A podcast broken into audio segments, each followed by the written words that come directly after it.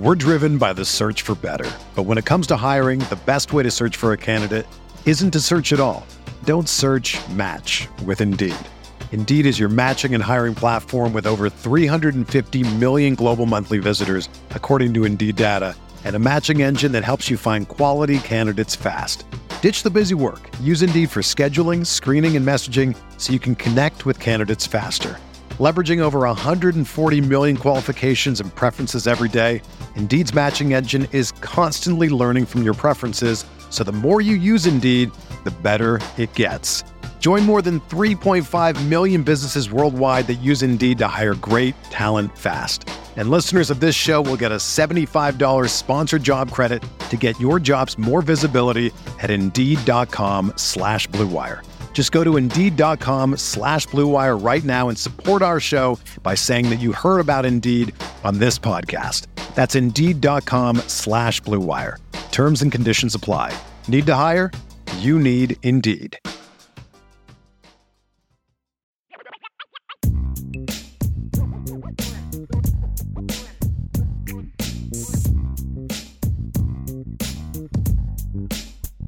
We've got with us right now someone I've known for a while. There he is. Sean Stiers, it is good to see you. You too. It's been a while. It has. Been? I've been great, man. Thank you. How have you been? I've been good. I've been very good as well. Good. Sean Jim- and I have known each other for a long, long time. Worked together for a while. So um, that's right. I, I, was I was so happy when you uh, when you sent me a text and, and set this up. I've been thinking about this for a while as well, and I'm like, this. I think I think now is the time because I think this is really cool. I've been, like I told you in my text, I've been following you, you know, on Twitter, and it's yeah CGC underscore SI, and Jim has always got he's got like he's showing off these Sports Illustrated covers, and they're graded, and you know uh, he's he's like always excited about getting into these packages and and opening up the boxes and and showing off the Sports Illustrateds. You collect yeah, and, and I, I, I, I think I do, and I think I want to thank you for having me on too, because I realize that this is different than what you normally do, talking about you know um, uh, uh, you know collectibles and that sort of stuff in the sports world. So, I, I for right. those that are watching, uh, I, it is going to be interesting. I promise. Stick around. Uh, I, you know, I may not be the guy from Minneapolis who knows Navy football backwards and forwards. That's right. It is, be, it is going to be pretty interesting.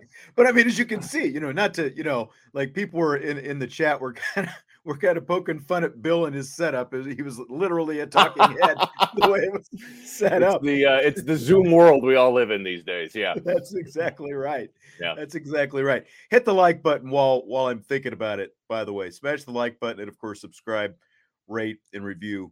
You know whatever channel that you happen to be uh, watching or listening on. So Jim, I'm I'm going to be honest. I didn't know when we were working together how into collecting Sports Illustrated's you are, and I was this just kind of dawned on me. The the building we were in, of course, you guys moved into the building before I started working there. Yeah. But there the, the walls were decorated with mm-hmm. these blown up Sports Illustrated covers and some Rolling Stone and stuff like that as well. Did you did you play a part in, you know, sort of the decor? Yeah, so building? Uh, a, a, little bit, yeah. When we talked about that, we just thought magazine covers would be pretty cool, and obviously, uh, you know, Sean and I worked at the at the group of radio stations, and so we had some music stations, and so we threw some Rolling Stone magazines. Well, Bill, one of the other guys there, kind of did uh, most of the heavy lifting on it, but I, right. he and I discussed it a little bit, and and because of our connection with Notre Dame and and you know WSBT radio and, and all the sports that we covered there, we thought, yeah, we've got to get some Sports Illustrated covers up there too. So um, yeah, a little bit. I had a little bit in that.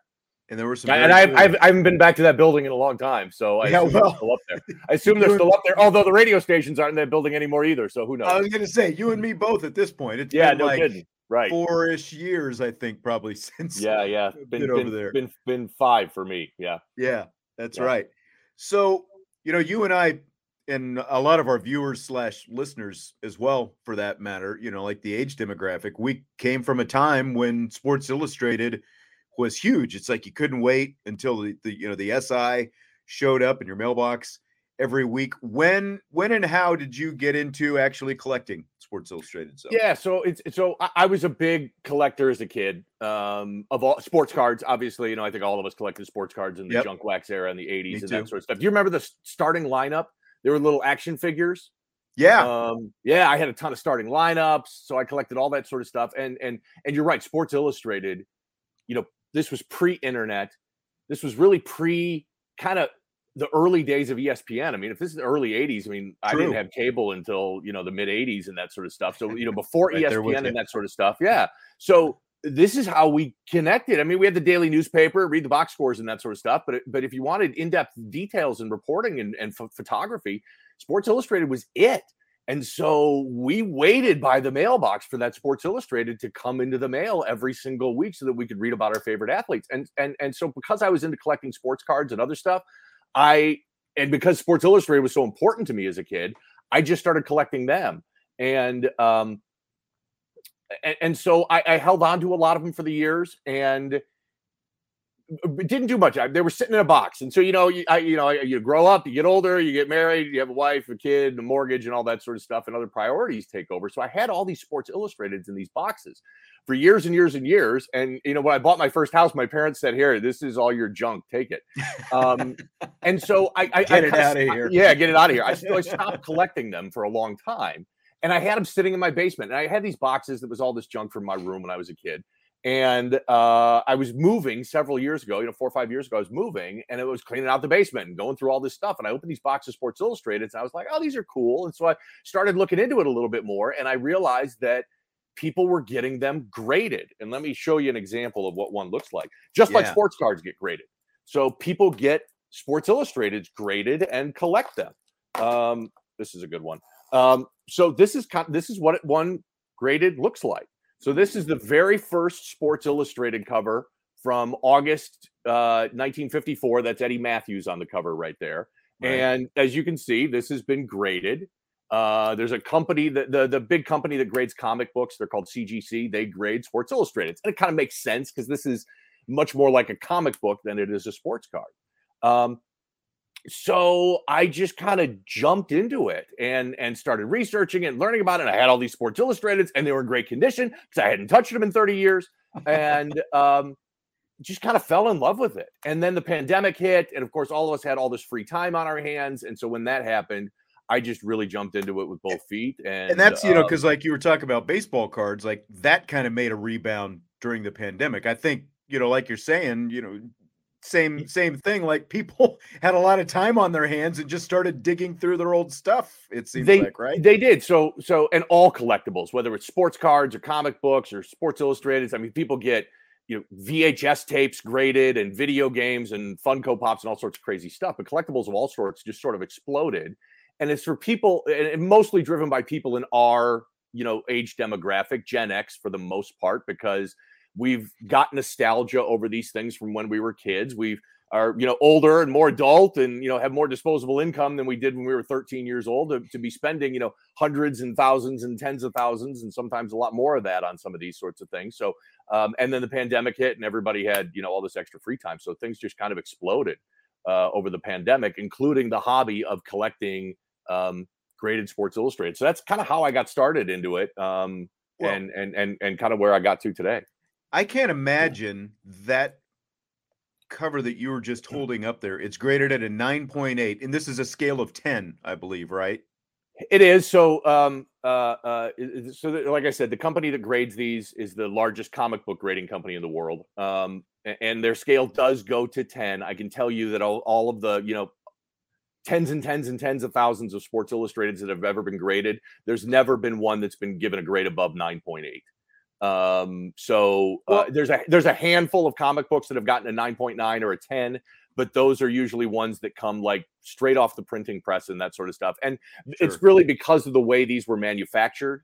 Um, and the way they were produced and shipped and distributed and sitting on newsstands and that sort of stuff, there's just no way for you to get a perfect uh, grade on it. So 9.8 is kind of considered uh, considered a 10 or the best grade possible. I mean, to have the very first SI with a 9.8, I, I imagine that's uh, that's got to be worth something. Quite a bit. Yeah, I mean, so these of uh, uh and, and, there's a so there's a little story behind this, and I want to get too into the weeds, or we'll be here till three o'clock in the morning. But so Sports Illustrated, so it, um when Sports Illustrated when this issue first came out, Sports Illustrated produced you know a, a bunch of them and all that sort of stuff, but the extras they held on to, and they kept them in a warehouse. Um, and they sat in the warehouse for decades. And then in like the 90s and 2000s, somebody decided at Sports Illustrated, say, hey, and this would be a good idea if maybe we package these and sell them. And so there were ads in Sports Illustrated magazine that say, hey, you know, you could get this original first copy of Sports Illustrated in a fancy leather binder with a certificate of authenticity. And it was like three or 400 bucks. Um, and, and you could, uh, you know, have this. And so people bought those. And so there's actually a lot more of these out there than you would might think. And hmm. so, and a 9.8 is a little, and this issue is a little bit more common than you would might think just because there was this kind of warehouse find of this specific issue. Um, but yeah, so these have sold, and, and you know, collectibles have kind of come down off of their peak from the peak of the pandemic in 2021, 20, you know, 22. Um, at the peak, this was this was probably worth about ten thousand um, dollars. Now now they sell for about six or seven thousand dollars. So yeah, yeah, Still, yeah, it's six it's, or seven grand. That's yeah, yeah. It's it's it's it's it's big business and it's it's the real deal. And there's a lot of collectors out there, and you know, just like sports cards, there are a lot of people that view these as investments and they're going to spend a lot of money on them now. And hopefully, that in five or 10 or 20 or 30 years, they're going to be worth a heck of a lot more. We're driven by the search for better. But when it comes to hiring, the best way to search for a candidate isn't to search at all. Don't search match with Indeed. Indeed is your matching and hiring platform with over 350 million global monthly visitors, according to Indeed data and a matching engine that helps you find quality candidates fast. Ditch the busy work. Use Indeed for scheduling, screening, and messaging so you can connect with candidates faster. Leveraging over 140 million qualifications and preferences every day, Indeed's matching engine is constantly learning from your preferences, so the more you use Indeed, the better it gets. Join more than 3.5 million businesses worldwide that use Indeed to hire great talent fast. And listeners of this show will get a $75 sponsored job credit to get your jobs more visibility at Indeed.com slash BlueWire. Just go to Indeed.com slash BlueWire right now and support our show by saying that you heard about Indeed on this podcast. That's Indeed.com slash BlueWire. Terms and conditions apply. Need to hire? You need Indeed. When you make decisions for your company, you always look for the no-brainers. And if you have a lot of mailing and shipping to do, Stamps.com is the ultimate no brainer. It streamlines your process to make your business more efficient, which makes you less busy. Mail checks, invoices, legal documents, books, and everything you need to keep your business running with Stamps.com. Seamlessly connect with every major marketplace and shopping cart if you sell online Schedule package pickups through the dashboard and automatically see your cheapest and fastest shipping options from different carriers, with rates up to 89% off USPS and UPS rates. And with the Stamps.com mobile app, you can take care of mailing and shipping wherever you are, even on the go. Make the same no brainer decision as over 1 million other business decision makers with Stamps.com. Sign up at Stamps.com with code PROGRAM for a special offer that includes a four week trial, plus free postage and a free digital scale. No long term commitments or contracts. That's stamps.com code program. And now, one thing that I've heard you talking about when you talk about the value, you know, again, like I had a subscription, and when I first saw you doing this, I was like, oh man, I wish I would have kept all those different magazines, but they wouldn't necessarily be worth a lot because having that mailing label affects value, right? It does. So, so so the, the, so if anybody's interested in this the first thing you've got to learn about this is the difference between a subscription issue and a newsstand issue obviously the subscription issue was mailed to subscribers the newsstand issue was at the grocery store or at the newsstand that you could buy it off of the newsstand and there's a big difference and it really comes down to supply and demand um, and sports illustrated has come out and said that you know and this varied over the history of sports illustrated but they produced about three two and a half to three million copies of each issue every single week that were subscription issues. Um, but for newsstand issues, they only produced about 50 to 100,000 copies.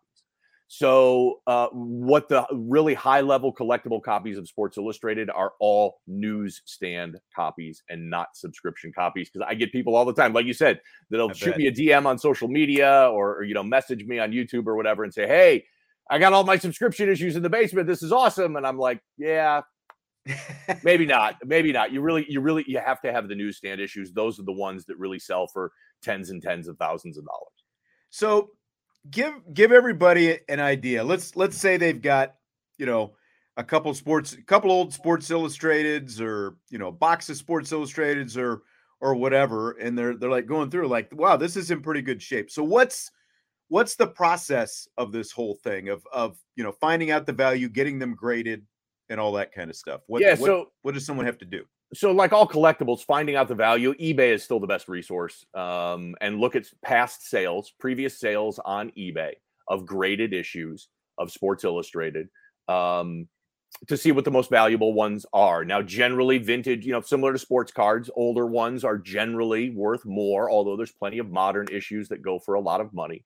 Um, but then there's a company called cgc their website is cgccomics.com and anybody can go there and sign up for an account and um, send them your magazines of any sort. Sports Illustrated is the predominant publication that people collect, but people collect other ones too, um, and send them in to get graded. And it's really that simple. And if you, if you're familiar with sports cards and the way sports cards are graded, uh, it's very similar to the way PSA or or BGS or any of those uh, sports card grading companies um, handle the grading process. The wait time is about eh, it's about three months right now from the time you send it in to the time you get it back, and uh, it, it's really not that difficult of a process if you're interested in doing it on your own.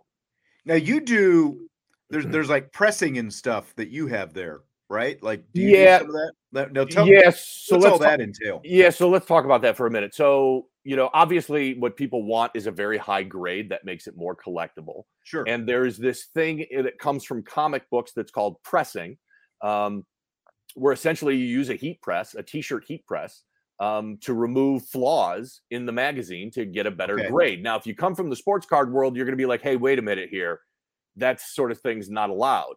And that is true with PSA and, and, and BGS and the sports card grading companies. If you do anything to that card, they're going to send it back to you and label it as altered and they're not going to grade it. Or they're going to if they do grade it they're going to label it as altered on the on and not give it a grade.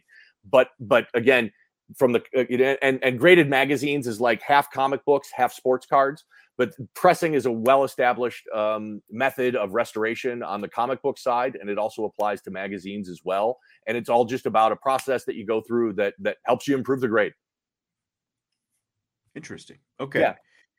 We got a question here. Sure. From We Are Not Marshall. He says he's got a Mickey Mantle SI when he won the 57 Triple Crown and he signed it. Any value to that? What, you know, what does, what do autographs do to value? I yeah. Guess? So that's a, that's a, it's a great question. There's a lot going on here. So the 57, uh, the 57 Mickey Mantle Sports Illustrated, certainly a collectible issue. Even if it's a subscription issue, if it's in decent shape, um, there's probably some collectability to it, not nearly as much as if it was a newsstand issue, but there's still some collectability to it. Um, and then the autograph. I mean, Mickey Mantle autographs. I mean, Mickey Mantle autograph on a piece of paper is probably, oh, geez, I hate to guess, but because I'm not really up on my on my autograph pricing right now. But it, but a Mickey Mantle autograph on a piece of paper is probably four to eight hundred dollars or something like that. So the Mantle autograph is certainly um, is certainly collectible on its own with the magazine, it's certainly more collectible. Uh, you know, it, it's a little tricky, and I don't want to get into the weeds on this, but CGC uh, doesn't recognize uh, third-party authenticators of oh. autographs. So even if that autograph okay. is authenticated by the big auto- autograph authentic com- authentication companies like PSA and JSA and Beckett, um, CGC doesn't recognize those. So technically, they'll treat that autograph as just any other writing. They'll treat it as a defect. But yes, so to, that's a long-winded answer uh, to say that yes, that's collectible. Absolutely, that's collectible, and um, it's collectible as it is, just because of the Mickey Mantle autograph. Getting it graded would probably make it a little bit more collectible. Okay, that's that's pretty cool. Then it sounds yeah. like a pretty uh, pretty pretty nice piece. I mean, yeah, at the very least, piece. something that you'd probably want to get framed. does it? When we're talking about value, do you have to have the entire magazine? Is more about just what's on the exterior, you know, like the cover and the backside? How how how important is what's inside? Yeah, so what's inside is so so and this is not me saying this, but this is what the market is telling me as far as the collect, you know, collectibles and what they sell for. You know, it is all about who's on the cover. It okay. is not about what's on the inside. And that's different than comic books. Comic books are a little bit different and the and the story of the comic book is important and who the illustrators and the writers of the story were important. None of that really matters and I'll I'll, show you another example here. Um, I've got a ton of examples I can show you. So this is Absolutely. Yogi Berra's first Sports Illustrated cover from 1955, and as you can see there it's graded at 9.6. Mm-hmm. This is um, what is inside it, and the articles on the inside for the for the most part, on 99.9 percent of them are irrelevant. This is all about the fact that this is Yogi Berra's first cover. Just like sports cards, everybody wants that rookie sports card. It's the same thing with graded magazines. Everybody wants that first cover appearance of that Hall of Famer. And so again, this is uh, Yogi Berra's first Sports Illustrated cover from 1955. This one's graded at 9.6, and and this one is really collectible. It's Yogi Berra, obviously. It's his first cover. This is a beautiful looking cover. It is. It's that, it's that tight, that tight headshot. He's one of the greatest catchers of all time, and he's in there in his catcher's mask. You know, this is kind of what.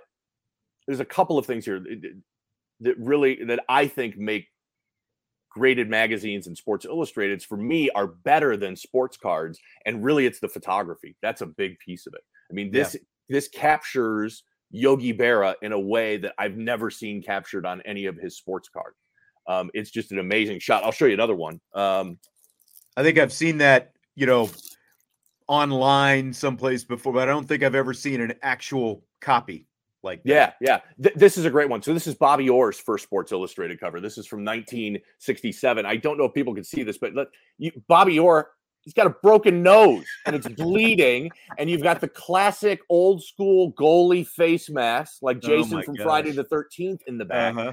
that's the sort of thing so it's collectible because it's bobby orr the greatest defenseman of all time and it's his first Sports Illustrated cover. But it's this it's this photography, and Sports Illustrated was always known for their photography, award-winning photography throughout the entire length of that publication, and that's really what drives an incredible amount of the appeal of these magazines and their collectability. Is it just it just I mean this just screams old time hockey. Guy's got a broken nose and he's bleeding. Nobody's wearing helmets. You got the old, you know, Jason from Friday the 13th face mask on the uh-huh. goalie in the background that's the visual appeal that everybody really loves about these. And you and you mentioned kind of touched on it briefly a second ago. They display so well. I mean, these display uh, if you've got a man cave or in your office or something like that, they display so much better than a sports card. A part of that is the size, but also part of that is just that amazing photography and that visual appeal. Derek wants to offer you fifty dollars for Bobby Orr for the Bobby Orr. Yeah, th- this yeah. one is this one. It's even at seven point five. This this one's probably worth more like probably more like three or four thousand dollars. so uh, appreciate the offer, Derek, for fifty bucks. I'm gonna pass. Um, uh, but so, I appreciate your interest on that. Do you do you go garage sailing at all, like hoping to find any of these gems, or is that kind of like a thing of the pay? like is does that not happen anymore? No, I do. Um, do so, you? so yeah, yeah. So you know, this hobby has really exploded the last three to five years, and so you know, three or four, five years ago, I used to be able to just go on eBay and find great stuff and buy mm-hmm. it. Um, most of, especially the vintage newsstand issues, for the most part, have been picked over on eBay. And and mm. now that the rest of the world has kind of gotten wind of this, if you do find one, it's going to be pretty darn expensive uh, to buy, even ungraded and raw. So the way that I source um, these is just through good old fashioned grunt work. You know, it's garage sales, it's estate sales, it's antique malls, it's uh, you know just my personal community and network of friends that I've got that you know may have collections or or issues sitting around that they want to sell. So it is.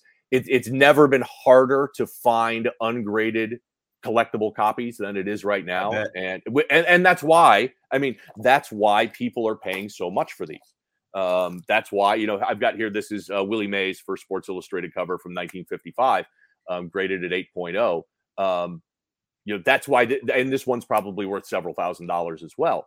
Um, there are only a handful of these out there and and they're impossible to find very difficult to find and when you can get one of a big star in their first cover and a high grade um, they're going to sell for thousands and even tens and tens of thousands of dollars, um, and it's because they're they're really rare. So let so t- talk about it. like for, okay, so for example, um, Mickey Mantle's sports card that everybody the Topps, 1952 Topps Mickey Mantle rookie card that everybody right. wants a, a, copy of it. Um, one of those just sold uh, for twelve million dollars. Uh, either earlier this year or late last year. But there's only there's only three co- copies of those uh, okay. graded at PSA 10. But overall, there's uh, there's about 4,000 copies of that sports card that have ever been graded. That 52 Topps Mickey Mantle sports card. There's about 4,000 copies that have been graded. The 1956 Mickey Mantle Sports Illustrated in newsstand, there's less than 40 that have ever been graded. So really what people what people love about this hobby is that rarity. They can sit here and say, "Look, I own something that only a you know, of Mickey Mantle that only a handful of people in the entire world also have. It's it's it's it's it's a status symbol because of its rarity." So, you know, like you talk about rookie baseball cards for for something like this for for SI covers is is the first time an athlete shows up on the cover is that kind of the like does that do for that cover what you know the rookie card is to baseball cards? Does it does it jack up the value the same way? It does significantly for the in, in about 99% of the cases. Now you have to keep in mind um I didn't grab a. I, I only grabbed good examples. I didn't grab a bad example, but uh, there are a few instances where an athlete's first cover just really isn't all that great.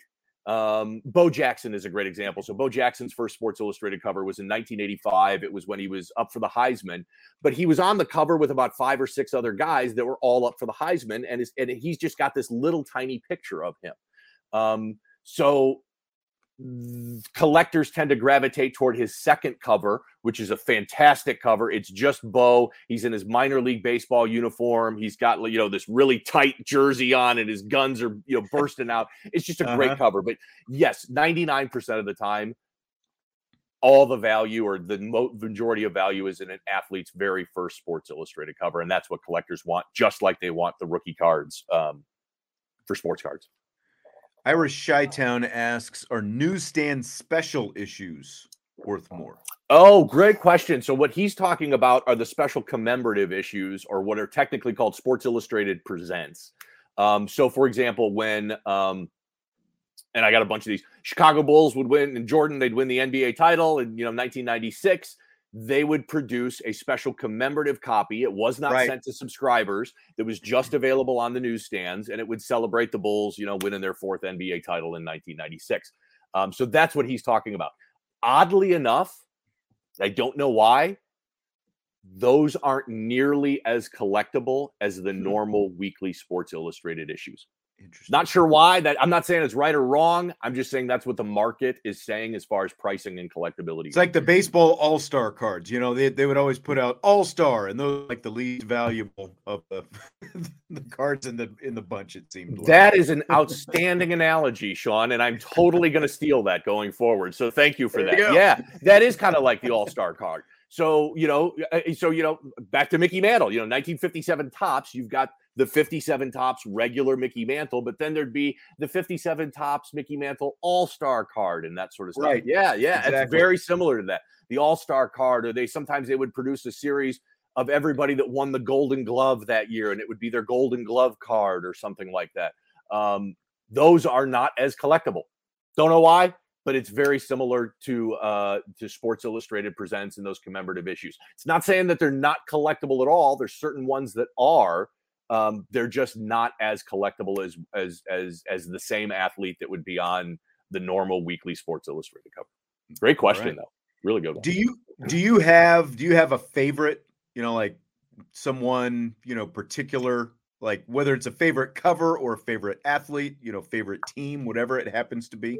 Uh, well, I'm a Jordan guy. So I grew up, uh, uh, I, I, was 10 years old, uh, living in the suburbs of Chicago when the Bulls drafted Michael Jordan in 1984. So I was destined to be a massive Bulls and Michael Jordan fan. And that's kind of how I got, when I started getting these graded, I thought, so, so Michael Jordan's been on the cover of Sports Illustrated 50 times. It's about double who's in second place. So way more than anybody else. So when I started in this hobby, I, that was my initial goal. I was like, I'm going to collect all 50 Michael Jordan covers. I'm going to get them all in newsstand and I'm going to get them all graded. Um, and I did that. I, I, ended up finishing up that set about, about a year or two ago. Um, so Jordan's my favorite athlete by a mile, and I've got all 50 of his Sports Illustrated covers graded. Um, you know, and I, I wish I had grabbed this one um, and pulled it out so I could show you. Uh, uh, uh, uh I, I, have a um, it's a Michael Jordan cover from 1992 that was at, right after they beat the Trailblazers in the 92 finals to win their second NBA title back to back. And it's just Jordan on the cover and he's flashing the peace sign for number two and that sort of stuff. That uh-huh. specific issue, my mom had bought for me uh, at the grocery store after that championship. And I had saved it for, you know, 30 years until I got it graded a few years ago. And it came back at a nine, at a perfect 9.8. So I've got some sentimentality toward that one, obviously, because that was one yeah. that my mom had bought for me and I'd saved it forever. I'll show you one that that that isn't very valuable, um, but I like a lot, or isn't as valuable as you might think. So this is um, this is Time Magazine. This is Ara Parseghian, and this is his first Time Magazine cover. It came out uh, on November twentieth, nineteen sixty four, and it's autographed. Oh wow! Um, so so this one, you know Notre Dame, for as much as we all love Notre Dame, and God, I'm, I'm still a huge Notre Dame fan. Um, they're not as collectible in the sports card world uh, as you might think. Um, really? Uh, yeah, just because people focus on the pro athlete and the pro the pro okay. thing more. Um, not that, that, they're saying that not saying that Notre Dame stuff isn't collectible. It certainly is. It's just not as collectible as you might think. Um, the grade's not awesome. It's only a, a 6.5. Uh, but obviously, being a huge uh, a huge Notre Dame fan and getting this autograph by Ara Parseghian, um, and of course, Era is no longer with us. This one certainly sentimental for me and and one of my favorites. I'll show you another. I pulled out a couple Notre Dame ones. This is uh, November 7th, 1966. We're getting some glare on there, and I don't think you can see the gray. This is Terry Hanratty. That's what you said. Thought it was Hanratty. Yeah. Yeah, it's Hanratty from Notre Dame. This one, and again, Terry Hanratty's, I mean, didn't have much of a pro career, if any. So he's not all that collectible in the world of sports collectibles and that sort of stuff. But again, back to the visual appeal of this, I I, I freaking love this cover. It's a cool looking picture. It's yeah. a great cover. You got all the gold helmets, and obviously you can tell that it's freezing out because they've got the big blue you know, jackets over their shoulder pads and all that stuff. And you got Terry Hanratty, who was a legend at Notre Dame and all that sort of thing. This one is graded. You can't see it, but it's graded at 8.0, and it's the highest graded copy in the world. Um, so really? there's yeah, there, this is 8.0. Nobody has a higher graded copy than this one now in new in newsstand. Um, so have so, you? So again, being a big Notre Dame fan, this is this is also one of my favorites. Have you gone out and actually, you know, purchased ones at you know, I guess higher value and you know, or or are most of yours like your own sort of like personal finds, whether they're you know what we were just talking about, estate sales, garage, you know, like are are are, are the majority of yours, uh, I guess, organic? I, I don't know for lack of yeah, a better term. A, yeah, I get what you're saying. Yeah, so so the most of mine I have purchased ungraded or what's called raw, um, okay. ungraded and got them graded myself. But yeah, no, I bought a ton of uh, that Bobby Orr that we looked at a minute ago. Uh-huh. Yeah, I, I, I purchased th- this one is I, I, mean almost impossible to find this issue in newsstand ungraded. Um, and so I purchased this one uh, already graded at 7.5. So yeah, no, no, I, I, I absolutely, I, I buy ungraded issues and get them graded. Um, and I buy, uh, I buy ones that are already graded. Yeah, plenty of that. And I sell you know sell ones that are ungraded and all that sort of stuff too. I'm I'm I'm way into this than your average collector, so I'm I'm obviously constant, I'm constantly buying and selling and and doing all sorts of fun stuff like that with these. But yeah, yeah, I do both. I buy them buy them buy them ungraded and get them graded myself, and then I buy them already slabbed and graded. And you know what? I, I think all collectors in this hobby are buying a lot more of them already graded because you just can't find them ungraded anymore. Hmm or it's very very difficult especially so where where's the where's the bulk of the buying and selling of these taking place then? Mm, good question. So ebay is, is, is where the most is happening and that's true for any collectible. I mean ebay is just a behemoth um, and so if anybody's interested in this just go go on to uh, uh ebay and search uh, cgc sports illustrated and you'll see you know hundreds and hundreds of graded copies of sports illustrated that are for sale. The other good website to look at um, is Heritage Auction House, um, and their website is ha.com. And what's great about Heritage is they archive all of their sales indefinitely. So eBay, you can you can look and see what sold and what you know the price they sold for going back only 90 days. But on Heritage, you can sit here and go back to you know 2009 or 2013 and see that this you know graded copy of Michael Jordan Sports Illustrated sold for this much. Um, so yeah, ha.com uh, is their website. HeritageAuctions.com is where a lot of uh, a, a lot of buying and selling takes place, and the really expensive premium top tier pieces get auctioned at Heritage. So I'll, I'll give you an example. Um, the highest price ever paid for a graded Sports Illustrated at a public auction was earlier this year, and it was Sandy Koufax's. It wasn't even his first cover; it was his second cover, but it was graded at nine point eight, and it sold for thirty three thousand dollars. Ooh my goodness. Yeah, yeah. Um, so all, all the record all the record prices are all being broken over at Heritage. Man, yeah. I was listening to a podcast a few months back. You, may, I don't know if you've heard this story. Being as into collecting, you may have the whole Nick Cage Superman um oh yeah. stolen out of his house so you have you heard that? And you know yeah he had he had a with ton, the I mean he had a ton comic books worth millions of dollars yeah. graded comic books worth millions of dollars that were stolen from his house. Yeah nicholas Cage the actor. Yeah I, yeah. I did hear that.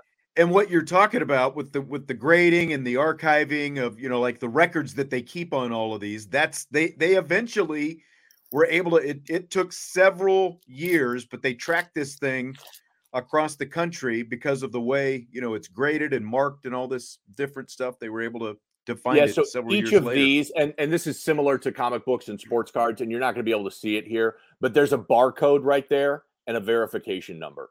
So all of these, you know, these grading companies do a really good job at, at, at, making sure that these are all cataloged and graded, and anybody can look this up. So, for example, if if you could see that barcode and that verification number, anybody could go to the CGC website, input this verification number, and pull up all the data on this specific slab in my hands right here. It would talk about, you know, Wayne Gretzky. This is his first Sports Illustrated cover, the date it came out, the date that this issue was specifically graded. It'll give you all sorts of information about it. So yeah, um, and that helps with things like theft and and that sort of stuff too, just like in the Nick Cage uh, example. Yeah. I don't By the way, this this this issue uh, used to uh, this Wayne Gretzky first Sports Illustrated had the record sale price before that Sandy Koufax earlier this year. Um, really, it was late last year. A copy of this uh, at nine point four sold on Heritage Auctions for thirty thousand dollars late last oh year.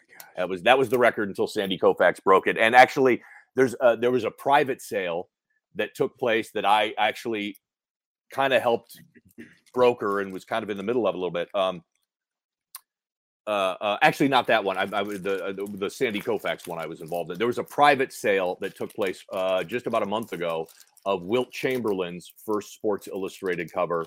I think it's from 1961, uh, graded at 9.4 that sold for sixty-five thousand dollars.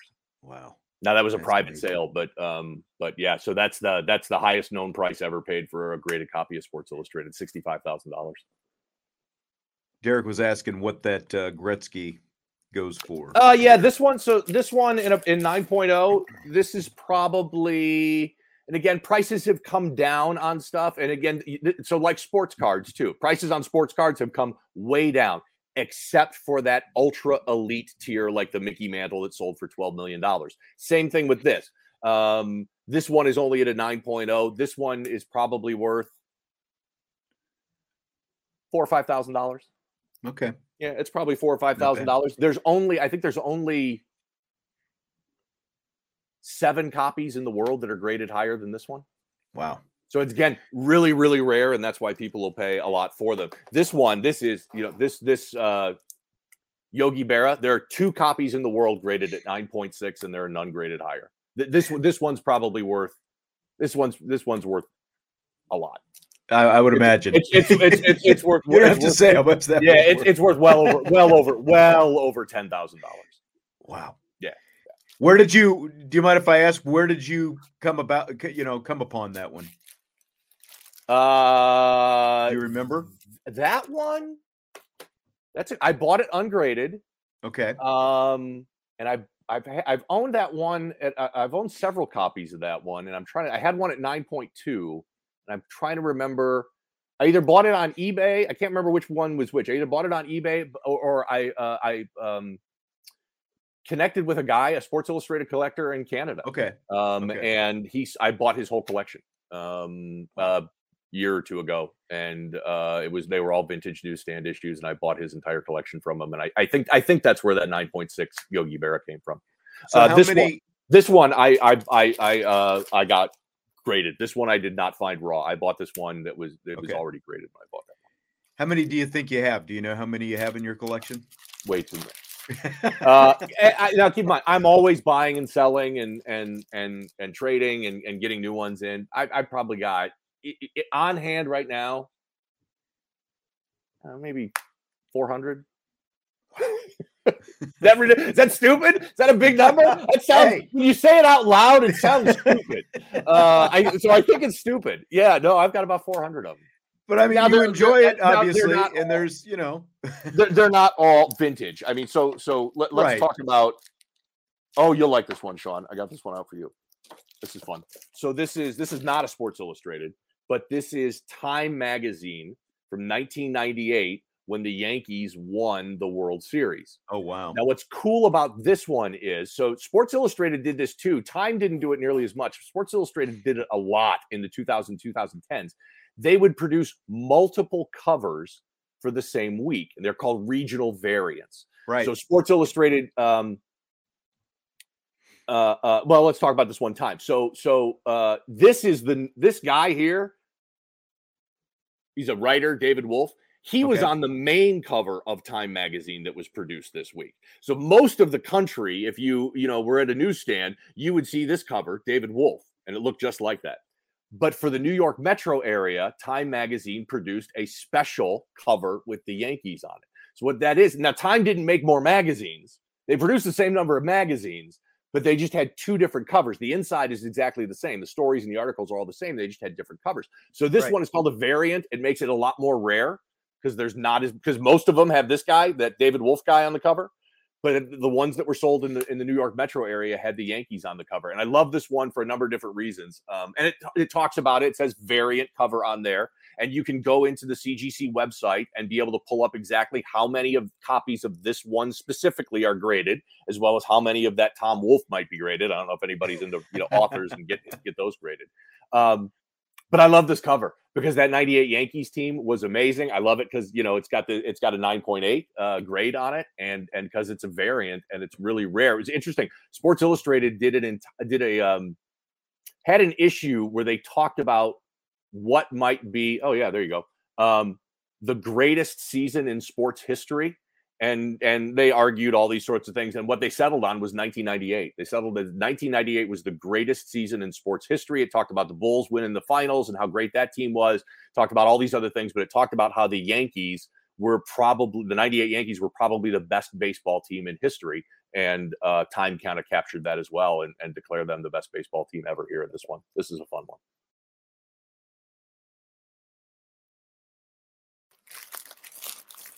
I think you're muted, Sean.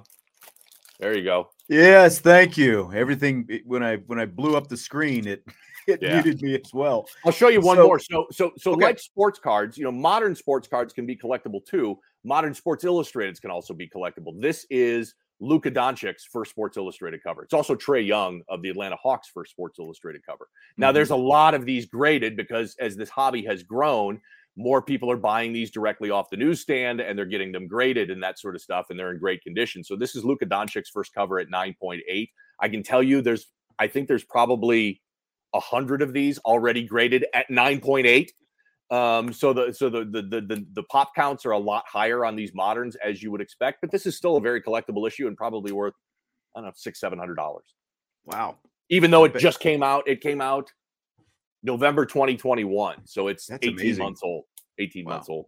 Yeah. Well, and that's has the the shift uh, because SI is not a weekly anymore. It is Correct. a monthly, and you know, yep. like like you know, newspapers and everything. It's it's you know going the wrong direction for for any yep. print publications. But has that affected any of this? It doesn't. I mean, like in that specific instance, it obviously hasn't. But has that affected the the you know just just values of some of these collectibles and things like that. You know, it, it, just means there's fewer newer copies out there. I mean, we we went from having 52 new copies of Sports Illustrated every year down to about I think they do about 15 a year now. So we don't have as much new product coming into the hobby, so you're not getting as many first covers as you know as many new stars on first covers and that sort of stuff. Um, very rarely do they have action shots. You know, this is this is an action shot that was taken at the stadium of the celebration yeah. on the field after the game. Most of Sports Illustrated covers these days are now studio shots, not as appealing to collectors as those action shots on the field right. and that sort of stuff. So yeah, it has affected it a little bit. Absolutely. So I don't know if you'll know the answer to this one. Beefeater, are autographs addressed to the owner worth more or less than just an autograph? Do you know anything about that avenue? Autographs addressed to the owner. So I'm not quite sure what he's talking about there, but I will. You know, like tell- to to Timmy. oh, Aaron, uh, uh, you know, inscriptions. Kind of yeah, yeah, inscribed. Yeah. So, and this is not just true for Sports Illustrated. This is true for all autographs. Inscription autographs are not nearly as valuable. So, if you've got an autograph that was somebody, you know, that, hey James, it was great to meet you. You know, uh, in uh-huh. South Bend at that Notre Dame game. You know, signed Tim Brown. Uh, right. Uh, that's not nearly as collectible because nobody except somebody named James who met him at the Notre Dame Stadium that day is going to care about that. So yes, inscriptions definitely devalue uh, the value of autograph. But he did reference a, a, a, address labels. So let, let's talk about that because there's a couple of things. So uh, you can find this one on Heritage Auction. So there's a couple of instances where an address label in a subscription issue actually makes that issue much more collectible. Oh, really? And it's, okay. and, and it's when it was it's when the address label and the subscription was by a famous athlete. So if you go on heritage.com, you can look this one up and, and I'll, I'll, I'll, tell you a quick story. And, and Sean, if you need me to, sh- I can talk for hours about this. So if you need me to shut no, up, you're fine. Um, I think this was about three years ago. Uh, there, right after Kobe Bryant's passing, uh, there was a, a, a Michael Jordan Sports Illustrated. I think it was from 1992. That was a subscription issue. That was Kobe Bryant's personal subscription issue and on the wow. label it says Kobe Bryant, and it was his home address when he was a teenager. No kidding. Now the grade was only 4.5, uh, but nobody cared about the grade because this was Kobe Bryant read this issue. This was his personal issue. It sold for almost yeah. ten thousand. It sold for almost ten thousand dollars. I was I was bidding on that, and I'm still kicking myself to this day that I didn't that I didn't spend didn't more get to get it because I because I, I can guarantee you it's worth a lot more than that today. Um, I would imagine there's a uh, there's a, a, a semi-famous copy of Slam magazine. You remember Slam magazine? It was all I basketball. do. Yeah, yeah. So there was there was a copy of Slam magazine. I can't remember who was on the cover, but it was LeBron James' personal copy, and it was addressed to him in at his address in Akron. Um, so, uh, uh, did you watch the? Uh, there's a, a, Netflix documentary that just came out in the last month or so about Goldin Auctions. They're a big memorabilia auction house. I haven't seen that. to see that. It was it was cool. Uh, Peyton Manning uh, had a piece in it and, and, okay. and, showed up showed up to this auction house in New Jersey. The company's called Goldin, and he brought an item with him, and it was his first Sports Illustrated cover from 1996, and it was a subscription issue, and it was addressed to him at his you know you know his, his dorm or his college house that so he lived him at on the cover and it's got it's his him on the cover and it's got his name on the address label and wow. it says Peyton Manning and it's his address at Knoxville when he was going to school at Tennessee. So there's a couple of rare instances like that where that I mean those subscription issues are the value on those can go absolutely through the roof because you know that was personally owned by that athlete and you've got an absolute one of a kind. There'll never be another one. There'll never be another copy of Peyton Manning's first Sports Illustrated from 1996 addressed to Peyton Manning. Uh, yeah, uh, he ended up not, uh, you know, consigning that issue uh, to Goldin. I assume Peyton still owns it, but I'd kill to get my hands on it on that copy. Man, That'd be no amazing. kidding. So mm-hmm. basically, anyone famous. That's that's the exception to the label, the the address label. Rule. It like, is, and, and, and, I'm talking and, about high fame. You know, like yeah, yeah. And there's a couple like of Jack other Nicholson walked in and he had, you know, like an SI yeah, with if you've got if you, you know. if the address label is addressed to a famous athlete and you can kind of quasi match up the address so that it's not you know some other Kobe Bryant or some other Jack uh-huh. Nicholson out there, yeah, that's going to make it incredibly valuable. And there are some subscription issues that are valuable. I mean, if you've got Mickey Mantle's first Sports Illustrated cover from 1956 and it's a subscription issue and you get it graded, it's certainly going to be collectible and valuable. it's not going to be anywhere near as collectible as a newsstand issue would be. But there are, I'd say there's probably, in my opinion, maybe you know 50 covers out there that if you had them in a subscription issue, it'd be worth getting graded and, and having it. It'd be valuable. Right. That's awesome. Well, Jim, I told you we'd be on for about 30 minutes, and uh, we're we're well past that at this yeah, point. So a little bit I, long. I don't want to keep you past dinner or anything. No, it's all good. Like I said, that's a lot of great. That's a lot of great stuff and some interesting questions. I, I, guess I should ask because I've seen some comments floating through there about um, swimsuit editions. Oh yeah, yeah. Are there are there any particular like are, are those? Do they tend to hold some value or because they're not athletes? You know how how different are those?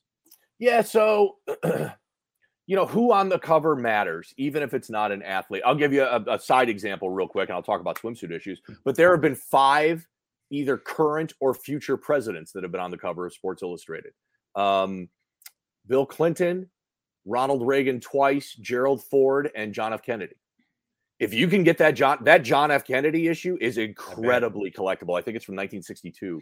Um, so swimsuit issues, yes, they are collectible. There, there's a subset of people that that's all they collect are swimsuit issues. Okay. Um, the vintage ones are certainly much more collectible, and then the big supermodels that you would expect uh, tend to be more collectible. Uh, you know, uh, Christie Brinkley, she was on the cover a number of times. Her, especially her first one, uh, which I think was 1979, uh, no, I think it was 78. Uh, very, very collectible in newsstand. Um, Kathy Ireland, her her issues from the 80s are very collectible. Uh, Elle Macpherson, those Elle can be collectible, yeah.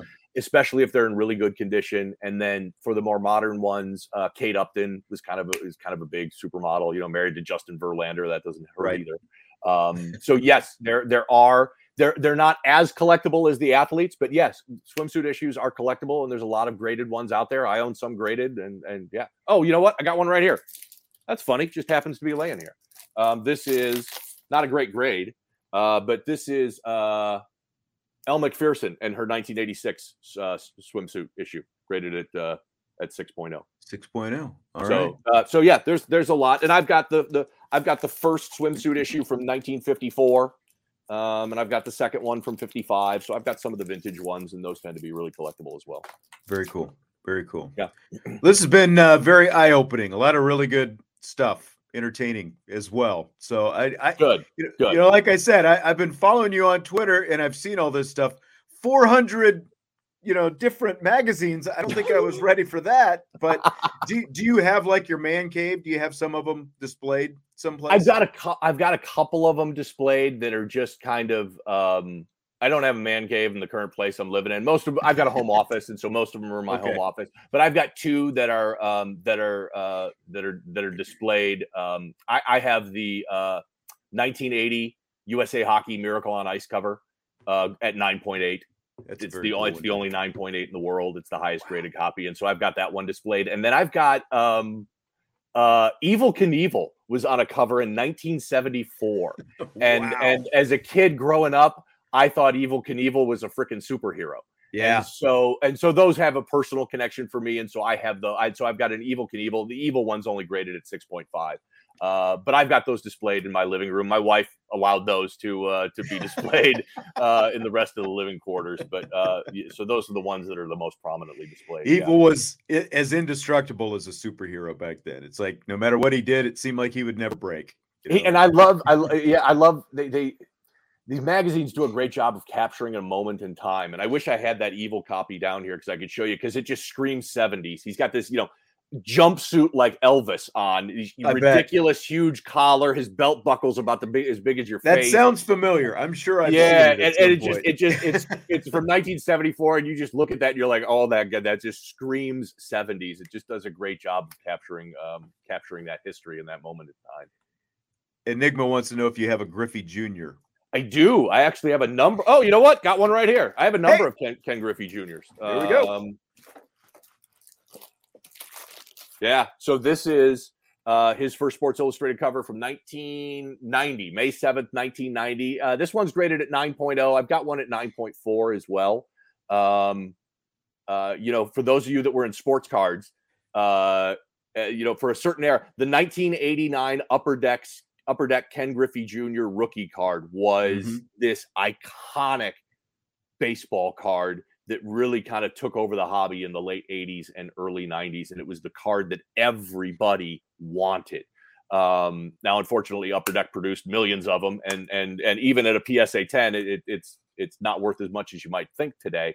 But that sort of you know that sort of collectability carries into these Sports Illustrated. So yes, this is certainly a collectible issue. It's graded at 9.0 um, and his first uh, Sports Illustrated. That's funny that uh, we, we mentioned swimsuit issues, and I just happened to have one in a huge stack sitting next, next to me, and somebody mentioned Ken Griffey Jr.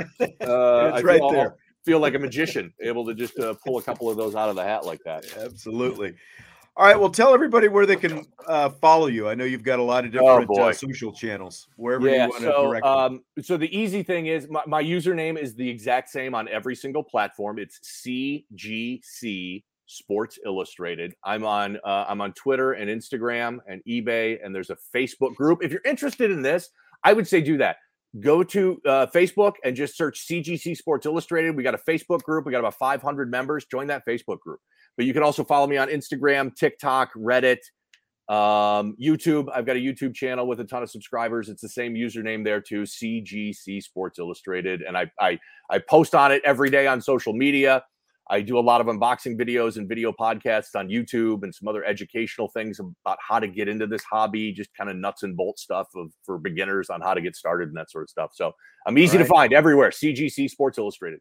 All right. Very good. Thanks again, Jim, for doing this. I appreciate it. Sean Stiers, you're the best, man. you I'm too. Sorry. No, this is this is this was a ton of fun for me, and and the majority of that was was getting to talk to you. You were always one of my favorite people when I was living in South Bend, and uh, um, glad to see you looking good. I appreciate it. You too. Good to see you. All right, again. see you, brother. All right, we will uh, be back, of course, tomorrow. We will talk to you then on IB Nation Sports Talk.